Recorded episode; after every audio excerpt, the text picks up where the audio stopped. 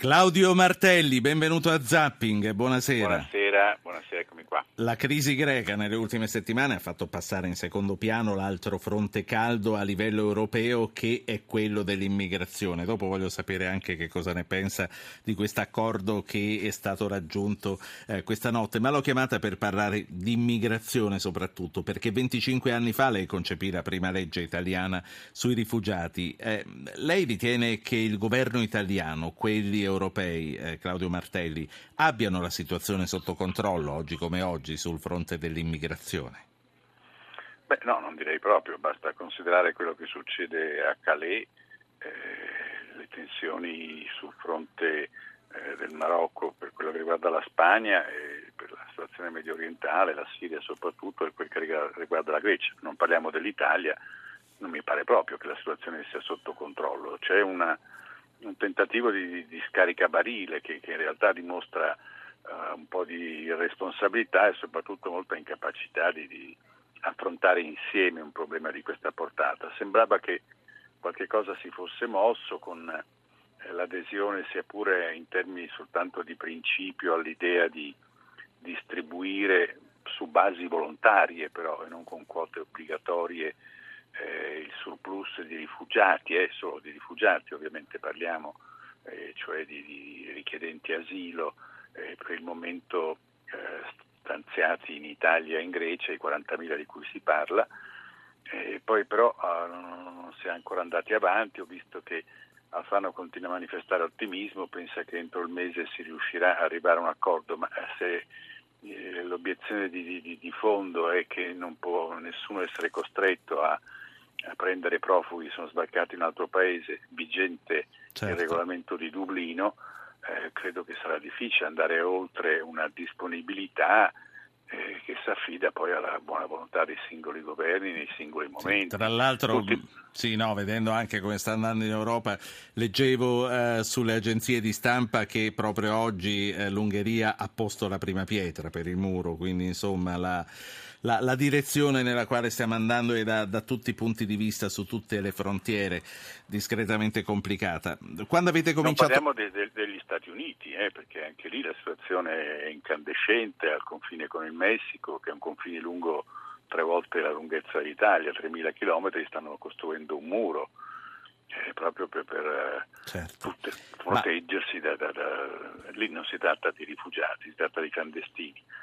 Prego, prego. No, no, io citavo, sì, eh, introducendo, citavo gli anni in cui lei faceva parte del governo e cominciavate ad affrontare eh, prime, i primi arrivi. All'epoca c'erano gli albanesi, che mi sembra siano, esatto, siano stati i primi che arrivavano. In questi 25 anni, quante occasioni sono state perse che non potranno più essere recuperate? Ma soprattutto c'era la possibilità, essendo nella stanza dei bottoni, di indirizzare le cose in un altro modo, secondo lei? Sono state occasioni perse?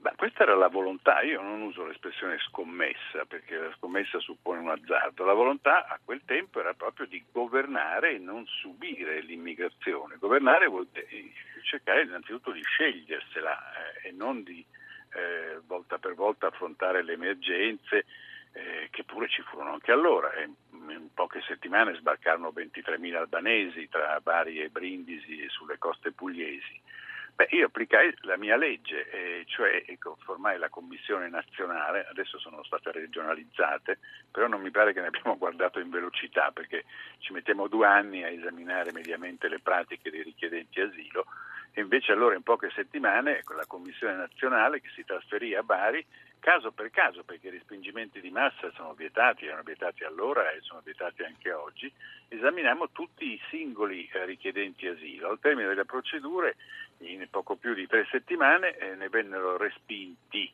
eh, cioè rimpatriati, eh, circa 20.000, mentre eh, degli altri 3.000 si riconobbe il diritto, in quanto erano perseguitati dal precedente regime, eh, di essere eh, ospitati in Italia. Naturalmente per ottenere il rimpatrio mi recai a Tirana, negoziai con il governo di allora aiuti economici e anche eh, sostegno alle forze di polizia locali inviando un presidio di carabinieri eh, che nei porti eh, albanesi eh, aiutava le forze di polizia a, sì. a impedire gli, gli, imbarchi, non, non Senta, gli sbarchi però sui, sui gommoni All'epoca a Tirana, benché fragile perché si era negli anni del passaggio dall'Unione Sovietica dai paesi satelliti a, sì. a, questa nuova fase, un governo c'era, oggi come oggi ci sono stati disgregati dall'altra parte. Non...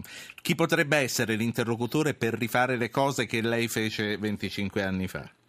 Ma guardi, io ho letto anche con una certa soddisfazione e allo stesso tempo con sorpresa il fatto che sia il governo di Tripoli eh, in visita ufficiale o semi-ufficiale a Parigi con, con, alcuni suoi esponenti ha dichiarato la propria disponibilità a, co- a cooperare anche per frenare eh, gli imbarchi clandestini sul proprio territorio. Loro sostengono di controllare il 70% della Libia, credo che sia un'esagerazione e l'altro governo, quello di Tobruk, ha dichiarato formalmente che sono pronti a collaborare. Quindi non capisco perché si continui a perdere tempo in, in chiacchiere, nel cercare scorciatoie, nel giocare a scaricabarile e nel fare anche delle scorrettezze, perché eh, quello che è accaduto alla frontiera di Ventimiglia è la conseguenza di, di, di, un, di una serie di furbizie da parte italiana, cioè che cosa facevamo noi? Eh, salvavamo in mare, dopodiché dopo qualche breve transito. Li mettevamo lì e se scappavano via, pazienza. Li lasciavamo scappare, li lasciavamo, certe volte addirittura li, li, accompagnavamo con i pullman verso il nord del paese e poi da lì eh, questi cercavano di eh, andare certo. dove vogliono andare, cioè nel nord Europa. I francesi si sono seccati e hanno applicato Schengen. Cioè i clandestini, no, no. scritto nella nostra legge, e vanno rimpatriati. Capisco che un conto sono le frontiere di terra, un conto le frontiere di mare, e il mare non si può respingere, benissimo, devono essere salvati, ospitati e dopodiché devono fare di tutto certo. per rimpatriarli. Senta, qui, qui, il tempo vola, ma le voglio chiedere ancora un paio di cose, ma la voglio fare parlare con due nostri ascoltatori, che sono Flavio da Imperia e Joseph, che leggo essere eritreo da Ravenna. Flavio, buonasera. Buonasera, mi lasci salutare il compagno Martelli, è con piacere che lo sento. Buonasera. Quello che... Buonasera. Ciao, una cosa Ciao. è chiara però, volevo dire questo, ma che credibilità hanno i politici di oggi rispetto al compagno Martelli e altri politici di quei tempi quando vanno in Europa? Secondo me è tutta un'altra cosa.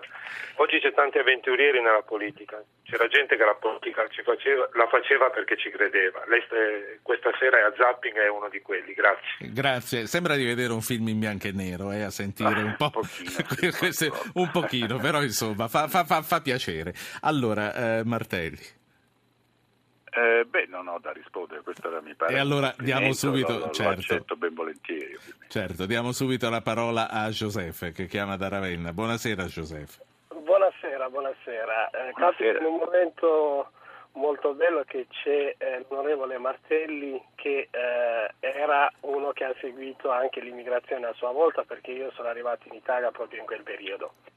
E eh, la prima domanda che voglio fare è che eh, in base alla domanda che lei ha fatto all'onore Martelli, se l'Italia eh, sta portando avanti il, mo- il, discorso dell'immigrazione in modo costruttivo, io posso dire che l'Italia, non solo l'Italia ma anche l'Europa, non sta portando avanti questo discorso sì. dell'immigrazione. Perché? Perché dico? Perché si parte da una base sbagliata, in particolare per quanto riguarda gli eritrei gli eritrei per dire che chiedono l'asilo politico ci devono essere dei presupposti in cui un paese che è in guerra, un paese che si trova in difficoltà viene qui in Italia e chiede l'asilo politico, si può capire come può succedere per la Siria. In questo momento si vede che c'è la guerra, si nota tutto quanto. Quando c'era la guerra Eritrea-Etiopia e l'onorevole Martelli era al governo, gli eritrei che erano qui che chiedevano l'asilo politico, nessuno gli ha dato l'asilo politico in un momento che c'era la guerra.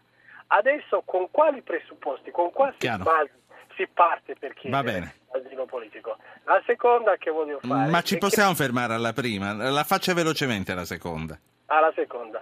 Se eh, l'Europa, eh, come vedo, come ci sto seguendo, non riesce a risolvere il problema della Grecia che è un membro dell'Unione Europea, come pensate che possa risolvere i problemi dell'estero quando non si riconosce e non si ha un'idea Vabbè. unica sulla politica? Rimaniamo sulla prima allora. Eh, io ho anche una certa urgenza di chiudere questa, questa pagina questa okay. sera dedicata all'immigrazione. Grazie Joseph eh, Martelli. Allora, bisogna eh, cercare di applicare le leggi che ci siamo date, anche la Costituzione, articolo 10, e coloro che si vedono negati in patria i diritti politici e umani fondamentali hanno diritto all'asilo politico e dunque questa decisione spetta a noi, esaminando caso per caso i richiedenti asilo.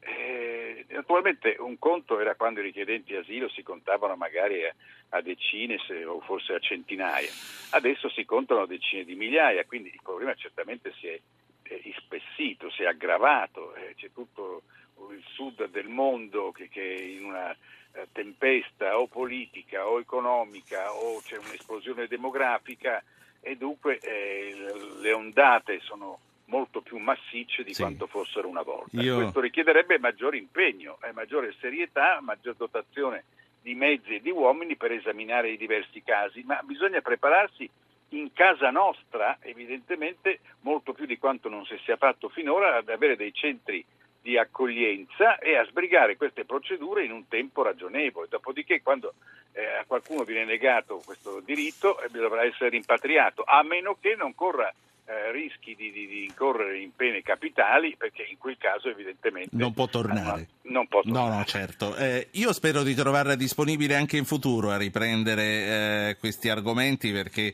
ci sono parecchie altre cose che vorrei discutere con lei. Per questa sera mi fermo qui e la ringrazio. Bene, Claudio Martelli,